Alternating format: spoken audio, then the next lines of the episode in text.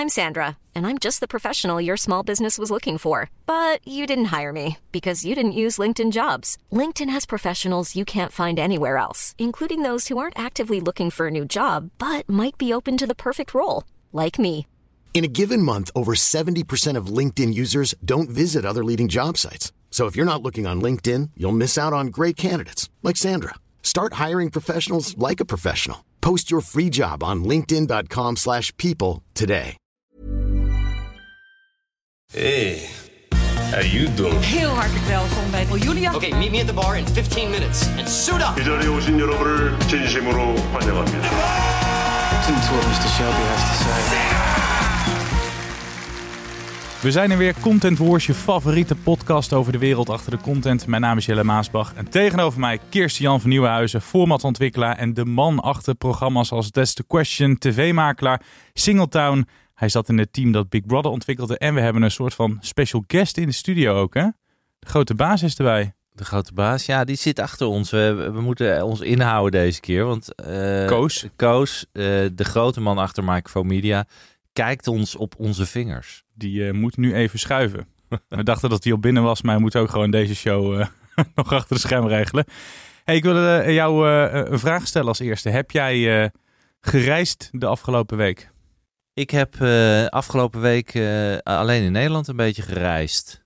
Geen, eh, Geen buitenlands. Ik Geen doe op zich relatief weinig buitenlandse reizen lately, Jelle. Nou, ik vraag dit slecht bruggetje omdat we het gaan hebben over Route TV. Formats waarbij het afleggen van een route centraal staat. Tina Nijkamp, hè, het kijkcijfer orakel van Nederland, die voorspelde eerder hier in Content Wars dat dat de trend zou zijn van dit jaar. Dan moet je denken aan Sinan op zoek naar het paradijs. Dat loopt nu bij de NPO. Dat doet het qua kijkcijfers ook best wel goed. Ja. Race Around the World vanaf eh, maart bij RTL 4 te zien. En eerder ook programma's als eh, Peking Express, Race om de Ringen en Denkend aan Holland.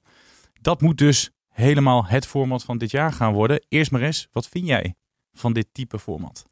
Nou, ik vind het op zich heel leuk, want over het algemeen geeft het hele mooie televisie. Ze zijn natuurlijk eh, vaak op reis in de meest prachtige landen en locaties. En wat je ook zag na eh, de pandemie is dat in één keer de reistelevisie weer helemaal terug is. Al is het zo min mogelijk met het vliegtuig, om toch nog op een bepaalde manier een beetje woke te zijn. Lekker duurzaam. Eh, maar je ziet, eh, het gekke is, bij de, de meeste reisprogramma's, en we kunnen er nog een paar noemen, die komen allemaal bij de NPO vandaan. Dus dan zou je denken, nou, dat is de publieke omroep, die Ja. gaat minder reizen. Ja. Maar ja, wat je vergeet ook nog bijvoorbeeld onze man in Afghanistan, die net begonnen is. Ja. Prachtige eerste aflevering. Ehm eh, Reizen Waas. Ook natuurlijk weer eh, begonnen. Ook eh, was eerst in Nederland een tijdje, en althans Europa, en gaat nu ook weer verder. Dan komt er nog Floortje. Nou ja, er zijn heel veel, echt, echt veel shows, vooral NPO. Maar je kijkt er wel graag naar. Ik kijk er zeker graag naar. Ik vind ook, eh, als ik eerlijk ben, de beste worden gemaakt door de VPRO. Eh, en dat is niet, eh, niet voor niks de omroep waar mijn zusje werkt. Oh, ik ja, dacht al. Mijn zusje Sanne. Of jij moet er nog een het is eigenlijk factuurtje mijn gaan oudere sturen. zus Sanne. Dus even shout-out naar haar. Maar fantastische omroep vind ik over het algemeen wat de VPRO maakt. Eh, ook als het niet zou werken. Maar eh, het helpt wel.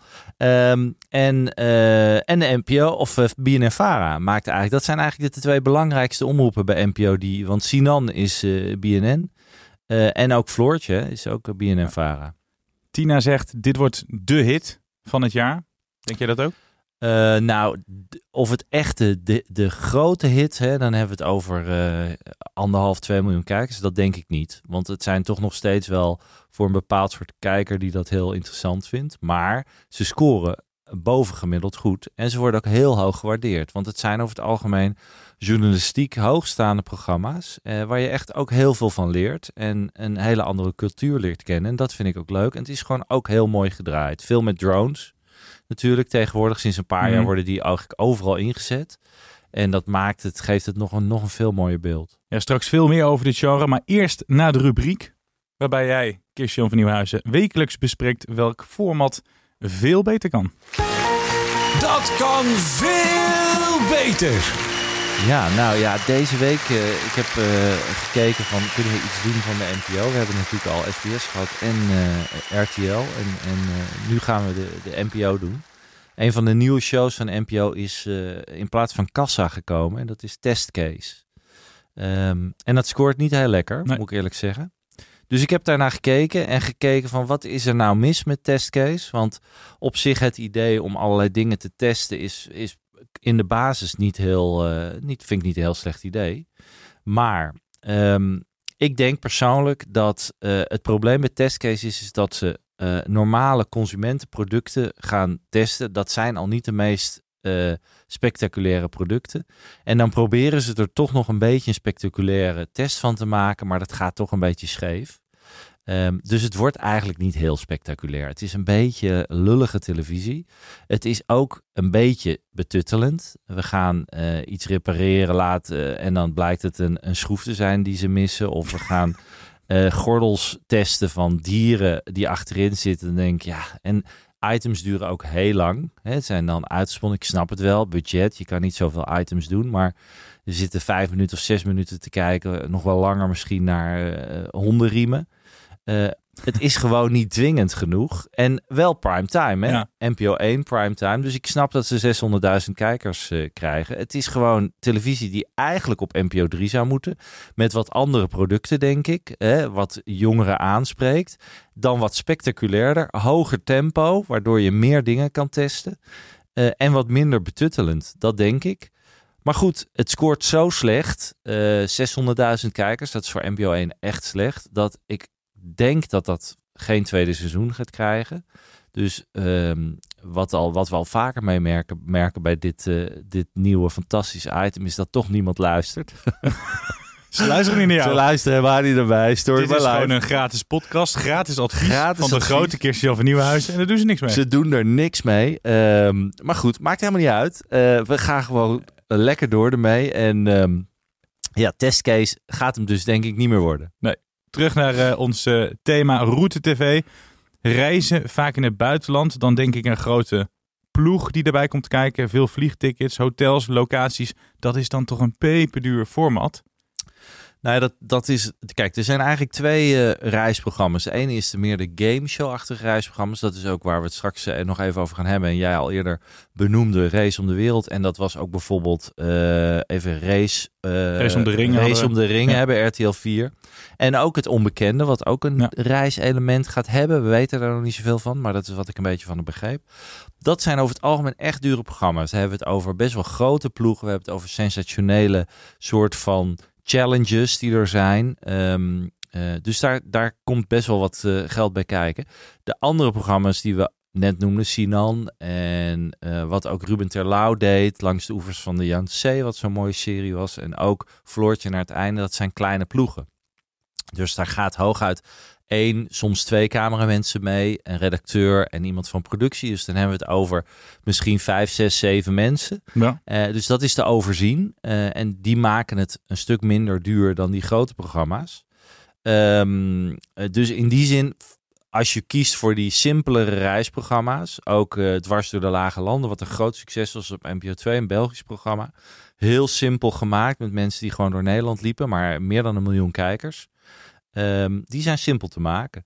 Race om de wereld, dat is, wordt een, de, hè, de nieuwe show van RTL 4, ook van IDTV. Eh Mark Pos had het erover. Eh, na het succes van de Verraders kan IDTV plotseling alles kwijt bij RTL 4. Eh, het onbekende gaat starten. Ja. Race om de wereld ook. Grote show. 17 landen gaan koppels doorheen reizen, mogen het vliegtuig niet gebruiken. Eh, krijgen allerlei challenges en heel weinig geld en moeten dus de bus en de trein en misschien liften. Ja, ik zag op een gegeven moment 14.000 kilometer afleggen zonder vliegtuig. Dat Ja. is wel een- en dan krijgen ze heel veel cash mee. Ja. Lijkt me in zo'n land niet heel fijn dat je met een enorme bult met geld loopt. Ik Maar denk goed. dat ze relatief weinig cash mee krijgen en dat ze daarom dus allerlei eh, manieren moeten vinden om verder te komen.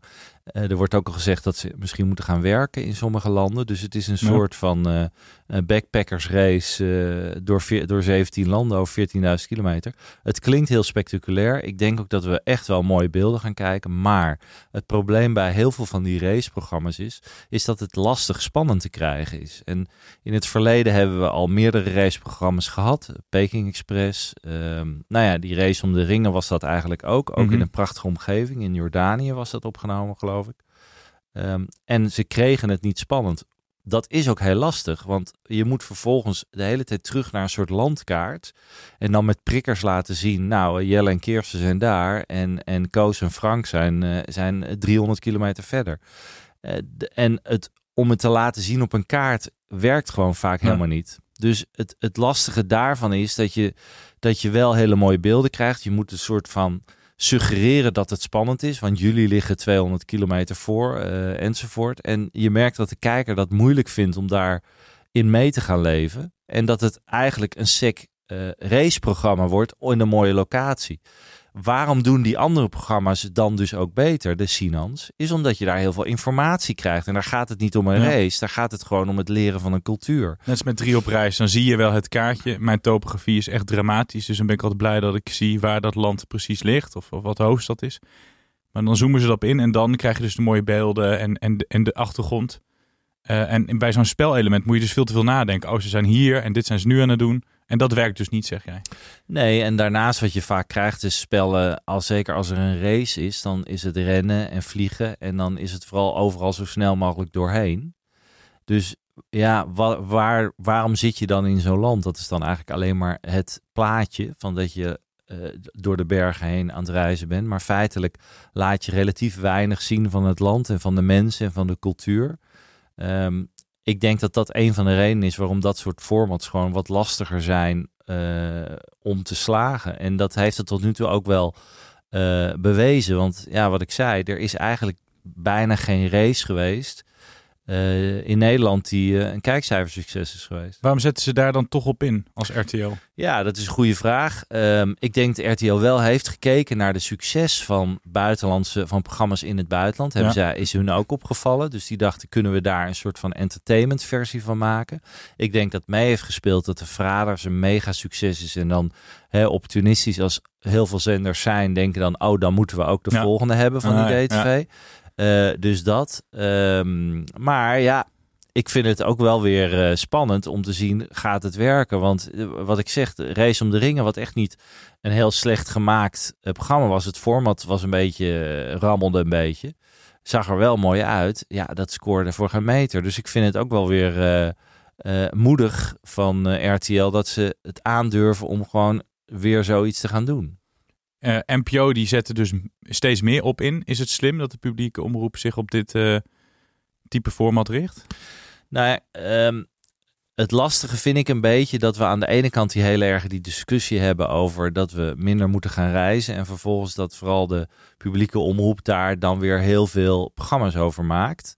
Eh, dus dat is een lichtelijk tegenstrijdig. Aan de andere kant moeten we ook weer niet doorslaan dat we helemaal niks meer mogen of kunnen zien eh, van het buitenland. En die ploegen, wat ik net uitlegde, zijn relatief klein. Hè? Vijf, zes, zeven mensen die daarheen reizen. Maar goed, eh daar valt wel een discussie over te hebben. Hè? Van gaan we nou, als je even ziet, zes, zeven verschillende reisprogramma's. Dan hebben we het nog niet over drie op reis, hebben we nog niet eens genoemd. En nog wat andere incidentelen. Komt op NPO 2 nog een reis over de Caraïben, een serie over de Caraïben.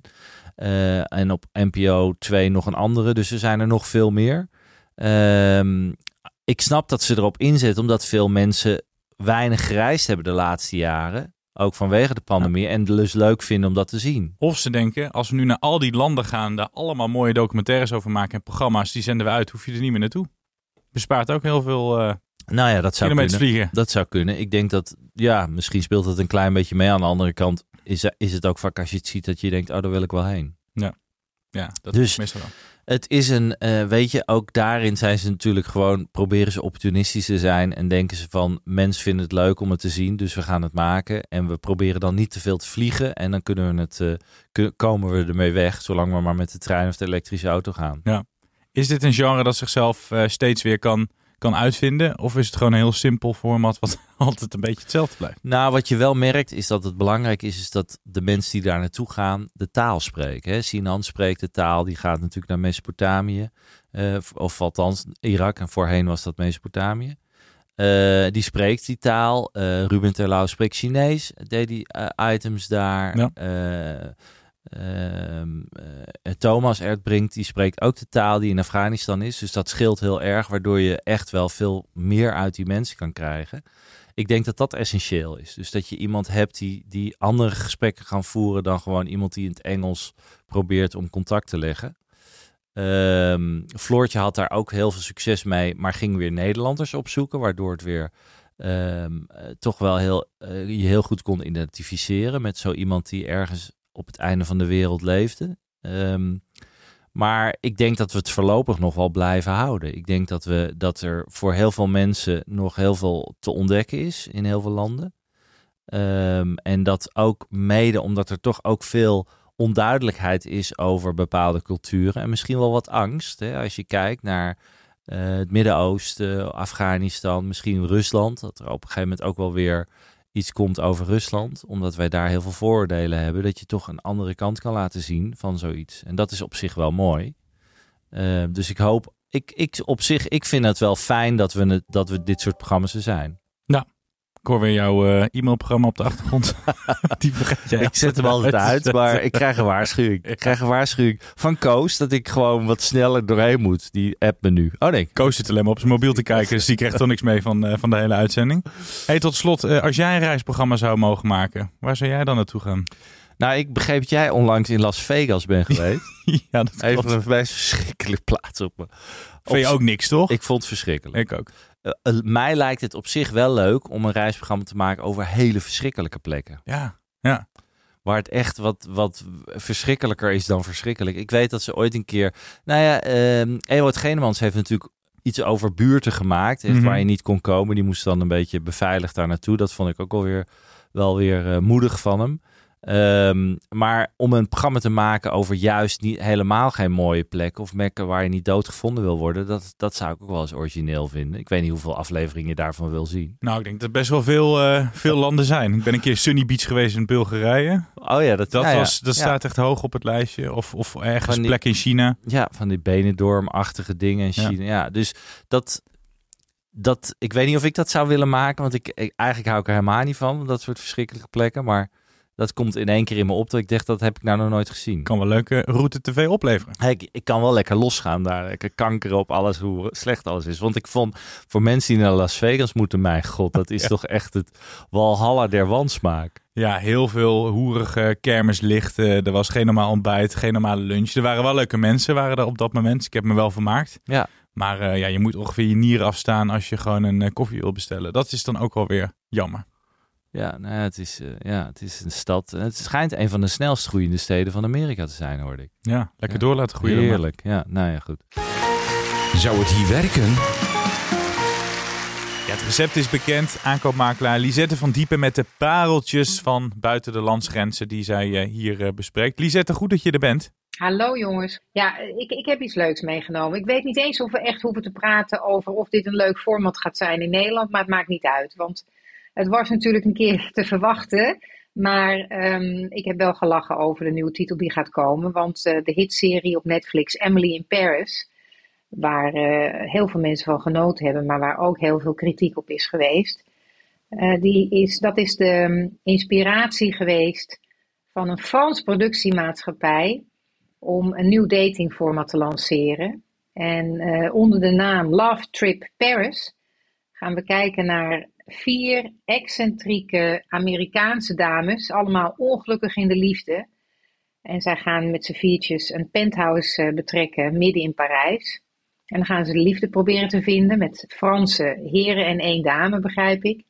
En ik heb wat gelezen over de dames, de Amerikaanse dames. En uh, zelfs zonder de Franse liefde uh, wordt dat een, een drama, absoluut. En, en ik denk niet dat we het hoeven te hebben over het format wellicht, omdat het natuurlijk als ready-made originele versie sowieso kan gaan lopen hier.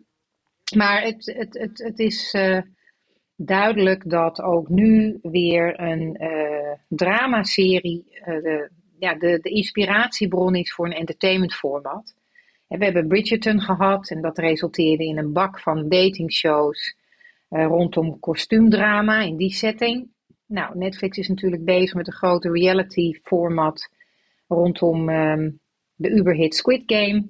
En nu hebben we Emily in Paris, die uh, ja. geïnspireerd heeft. Ik vind het leuk dat een Franse partij dat heeft gedaan en dat verkocht heeft aan, uh, aan Amerika. Dus um, Love Trip Paris, wat vinden we ervan? Ja, ik dacht dat jij zou gaan beginnen met een nieuwe serie uh, Anthony in Amsterdam. Dat een soort van eh, dat Fransen een dramaserie eh, Anthony, Anthony in Amsterdam eh, zouden gaan maken. Maar ik snap het natuurlijk helemaal. Ja. Ik las een artikel dat er enorm veel aanvragen zijn vanuit Amerika en Engeland voor huizen in Parijs. Dat Ja. allemaal rijke Amerikanen graag in Parijs een buitenhuis willen hebben. Naar aanleiding van het succes van Emily in Paris. Dus ik snap, opportunistisch als vele productiemaatschappijen zijn, dat we denken wij liften daarop mee, op die eh, hype voor Paris. En we gaan daar eh, een, eh, een datingprogramma over maken. Ja, 1 plus 1 is 2, makkelijk. De vraag is eventjes, krijgen ze dan dus een, een buitenlandse liefde? Dat snap ik, dat is goed. Dus Amerikaanse vrouwen die gaan op zoek naar een Franse, Franse Ja. minnaar. Ja, en die Amerikanen hebben natuurlijk totaal. Ik, ik denk de Nederlandse versie. Wij zouden onmiddellijk hier intern gaan eh, bespreken het probleem van de taal. Hè? Even los van de taal van de liefde. Maar Ja. hoe ga je dat dan doen? En die Amerikanen die hebben daar helemaal geen problemen mee. Want iedereen spreekt eh, eh, semi-Amerikaans-Frans. Kijk maar naar Emily in Paris. Dus ik vind dat heel grappig. Ehm, Oh, het wordt uitgezonden op de 14e februari. Heel romantisch natuurlijk. Dus ik heb nog geen hele aflevering gezien. Ik heb alleen Nee. een, een klein teasertje gezien. En die vrouwen die, die gaan elkaar niet, allemaal, niet alleen maar leuk vinden in dat penthouse. Dat is, dat is wat ik weet. Ja. Wat mij dan wel leuk lijkt, als wij net naar Nederland trekken en je hebt hier een Frans meisje of jongen die op zoek gaat naar de liefde, een, een, een, een Française of een Fransoos, en dat ze uit eten gaan en dat die Hollanders dan gelijk zeggen, hey, zullen we het even splitten de rekening, tikkie sturen? Dat, dat soort Ja, cultuurverschilletjes, dat zie ik wel. zijn altijd leuk. Ben ik met je eens, absoluut. Nou ja, goed, de, als je kijkt naar formats die gaan over buitenlandse liefde, zijn niet meer zo groot als voorheen. Hè? Eh, liefde, grenzeloze liefde en zo wordt niet meer zo goed bekeken. Je hebt best wel veel formats gehad waarin mensen op zoek gingen naar liefdes in het buitenland. En eigenlijk gaat dat meestal niet goed. Ehm, dus als we het even gaan, terug naar waar dit item natuurlijk over gaat, van zou dit werken in Nederland? Ik denk dat er zeker mensen gaan kijken naar die Amerikaanse versie. Ja, tuurlijk. Gaan wij een Nederlandse versie krijgen waarbij vier Nederlandse vrouwen op zoek gaan naar vier Franse mannen? Dat, daar twijfel ik nog over. ja. Want ik vraag me sowieso af of Franse mannen heel populair zijn bij Nederlandse vrouwen. Ik weet het niet. Ehm, misschien zou je dan eerder naar Italië moeten of zo. Maar ja, goed, dan is het weer niet Emily in Paris-achtig. Dus of, het echt de, of we de Nederlandse versie gaan krijgen, dat, dat, dat wil ik nog betwijfelen. Maar ik weet bijna zeker dat. Hoe heet het? eh, Dating in Paris? Love Trip Paris. Love Trip Paris, dat dat ongetwijfeld ook in Nederland wel een hitje gaat worden. Want die Amerikanen zijn natuurlijk ook altijd heel goed in, in eh, verschrikkelijke vrouwen casten. Ja, dat gaat ook weer gebeuren. Mooi en En daar zullen ook Ja. vast hele verschrikkelijke Franse mannen bij komen. Dus ik denk dat het een heerlijke, ik denk dat het een heerlijke, heerlijke We gaan serie het gaat worden. vastsmullen, hoe dan ook. Ja, leuk. Wie, leuk, niet, wie niet verschrikkelijk was, Lisette van Diepen. Dankjewel. Dank jullie wel. Dat was weer een, eh, een mooie van eh Lisette. Er was hem alweer bijna. En jij hebt altijd op de valreep een mooie tip. Eh, ik, ik zou het niet meer doen. Ik wil toch één ding. Ja, Dan ga je lachen. ja. En mijn vriend die tennist al van kleins af aan. En ik had er helemaal niks mee. We hebben op Netflix Breaking Point gekeken. Of Breakpoint, sorry. Dat is zo goed gemaakt. Ook een beetje voor de debielen zoals ik uitgelegd van hè, wat, wat de regels tussendoor zijn. Ja. Ze volgen de aanstormende talenten. Dus hè, het was altijd Nadal, Federer, Djokovic. Maar ze gaan het over de nieuwe talenten hebben. Die volgen ze en ze laten alles zien. Dus ook als die mensen verloren hebben achter de schermen. Dat ze keihard aan het janken zijn of aan het schelden. Hun Ja. tennisracket kapot slaan. Daar moet je echt gaan kijken. Ook als je, zoals ik, van tevoren niet veel met tennis hebt. Ik had daarna echt zin om een tenniswedstrijd te kijken. Dus dat is een tipje die ik even toch ga doen. Nou, vind ik een leuke tip. Eh, ik heb vroeger tennis, dus ik ga, ik ga zeker kijken. En het, je stipt daar iets heel interessants aan, waar we het misschien een andere keer nog uitgebreid over kunnen hebben. Namelijk, streamers willen steeds meer sport gaan doen. Hè? Streamers willen steeds meer live events gaan doen. Mhm. Alleen Netflix heeft wel besloten om niet ehm, te gaan bieden op voetbal en de allerduurste, want dat is echt wel, zijn wel echt wel de allerduurste rechten. Ehm, dus wat heeft Netflix besloten? Laten, kunnen we proberen om ons ergens in te werken in een sport wat niet zo duur is en dan later daar live events van te gaan Ah. uit. En dat is waarschijnlijk wat ze met tennis gaan proberen te doen. Ze hebben gekeken al, weet ik, Inside, naar de rechten van een aantal tennis-events. En dan waarschijnlijk niet Wimbledon, want dat is waarschijnlijk dan wel weer heel duur voor Roland Garros. Maar wel de wat kleinere. En het zou mij niet verbazen als zij op langere termijn die wedstrijden live gaan uitzenden. En nu al de opmaak ma- hebben met dit soort spectaculaire Ja, ja. Wauw. documentaires. Mensen lekker te maken al ervoor. Juist. En dat hebben ze natuurlijk ook met eh, die fantastische documentaire serie over Formule 1 gedaan. Waardoor Formule 1 in Amerika heel populair is geworden. Veel populairder. Formule 1 was helemaal niet populair in Amerika. Is het nu veel meer door die enorm eh, goede eh, serie. Vier seizoenen. Ehm, en zij, eh, wat ik begreep is dat ze ook in 2024, 2025 willen gaan bieden op de rechten voor Formule 1. In ieder geval in Amerika. Ik weet niet of het ook de rest van de wereld. Dat gaat al om heel veel geld. Maar je ziet dus ook dat Netflix het daar ook gedaan heeft. Eerst een documentaire, mensen geïnteresseerd maken, die, die, die sport groter maken en dan de live Ah. events. En de, waarschijnlijk gaan ze dat met, eh, met tennis dus doen, in Europa in ieder geval. Dus dit is de eerste opmaak daarvan. Maar eh, ik ga zeker kijken, want ze kunnen dat eh, als geen ander, Netflix. Ik heb beloofd als tip. Wel leuk dat je overigens weer een tip had. eh. Ja, ik ga niet elke keer doen, maar Ja, nou ja, het- We- ja we als, proberen ze, als ze leuk zijn, mag je doen, vind ik toch? Ehm, ik, ik had beloofd om weer eens een, een, eh, een echt format te doen. Ja. Dus dat heb ik. We hebben het er eerder over gehad met onze vriend van de show, Menno Stam. Die deed daar eindredactie of redactie, ik weet volgens mij eindredactie, LOL. Eh, Last One Laughing op Amazon Prime, net gestart eigenlijk, vorige week. Hè? Ja. Ehm, nou, dit is typisch een format dat you love it or you hate it. Ik heb heel veel mensen gehoord die vinden het mega flauw en suf en wat dan ook. Anderen vinden het heel leuk. Ik hoor tot de laatste groep. Ik vind het echt heel leuk. Moest er echt hard om lachen.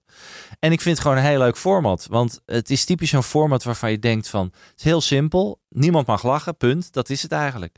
Eh, zes of acht comedians. Niemand mag lachen. eh, zes uur lang. Supersnelle elevator pitch hè, is dat. Ehm, en, maar er zitten andere elementjes in die het echt wel leuk maken. Twee Belgische comedians die commentaar mogen geven en wel aan het lachen zijn, want die zitten buiten de, de ruimte. De comedians die elkaar aan het lachen proberen te maken. Niemand mag lachen. Nou, wat is erger voor een comedian als er niemand lacht Ja. om je grappen? Ja. Het is gewoon heel grappig. Dus ik vond het echt leuk. Vind het nog steeds leuk. Ehm, staan er nu drie op. Eh, ook daar doet de truc, Amazon doet de truc niet alles in één keer erop gooien. Hè. Dat doen alle streamers tegenwoordig. Ja. Het tweede deel eh, volgt later, nog twee afleveringen. Maar eh, Menno zei het al, het wordt echt wel leuk. Het is echt leuk. Dus tip van mij is LOL Amazon Prime. dan moeten we binnenkort Menno maar weer eens uitnodigen. Wij gaan Menno binnenkort de- zeker uitnodigen, want Menno zat ook achter de roast van Famke Louise. En dat was toch wel Qua kijkcijfers, Kijkcijfers, dus, heel goed. Eh, en, en aan de andere kant zien we ook bijna geen comedy meer echt op tv. Dus dit is, vind ik dit al wel weer heel leuk. Dus we gaan Menno weer eens een keer eventjes eh, vragen. Geen echte comedy op tv, maar altijd wel comedy in de podcast. Content Wars, Christian van Nieuwenhuizen. Dankjewel dat je er weer was. Volgende week eh, dan vind je ons weer in je favoriete podcast app. En dan een aflevering met weer een gast aan tafel. Niemand minder dan tv-producent Dan Blazer. En dan eh, gaan we met hem terugblikken, want hij eh, heeft afscheid genomen hè, van zijn kindje. Ja, Van Blazowski. ja van, en Dan Blazer, is- mag, kan ik wel zeggen, ik ken hem al lang. Echt, echt een van de allerleukste producenten van Nederland. Ontzettend aardige man. Maar we hebben nog nooit een lul uitgenodigd hier in de studio. Dat moeten we dan ook alweer bij Nee, zeggen. daar zitten, de, de, daar, daarvoor zitten wij er. Zijn gewoon twee lullen hier natuurlijk. Nee, maar dan is echt wel... En Blazowski is ook echt een heel leuk productiehuis. Ehm, maar ik was bij zijn afscheid, of eh, volgens mij heeft hij meerdere gehad. En dat was zo bijzonder om te zien hoe, hoe geliefd hij is en hoe gemist hij gaat worden. Dus ehm, echt een leuke man. Heel veel mooie programma's gemaakt. Echt heel veel mooie programma's. Gaan we het zeker over hebben volgende week. En ook over, eh, nou ja, misschien heeft hij nog wel een, eh, een rekeningtje te vereffen hè, Ah, in, in Hilversum. Juist. Hij mag nu natuurlijk een beetje losgaan. Eindelijk. Dus, eh, Nou, mooi. eh, nu, nu hoeft hij geen rekening ermee te houden. Dus we gaan hem proberen uit te lokken. Heel goed. Tot volgende week.